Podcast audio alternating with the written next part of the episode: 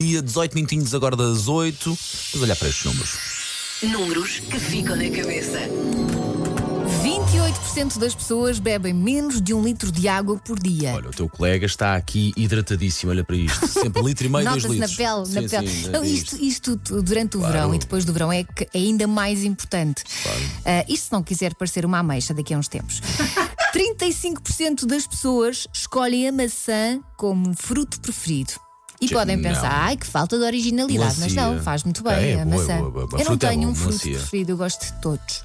quarenta e oito por cento dos adultos hum, gostavam de ter tantas férias quanto os miúdos. Sim, dá-me vontade presente. de chorar, dá-me de chorar a ouvir esta mensagem, esta mas, porcentagem. Mas com um subsídio de férias por cada mês que nós tivéssemos de férias.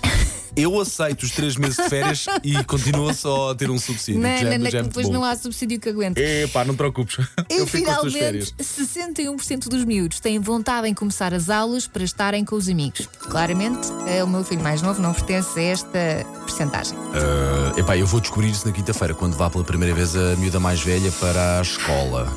O meu já diz que não quer ir.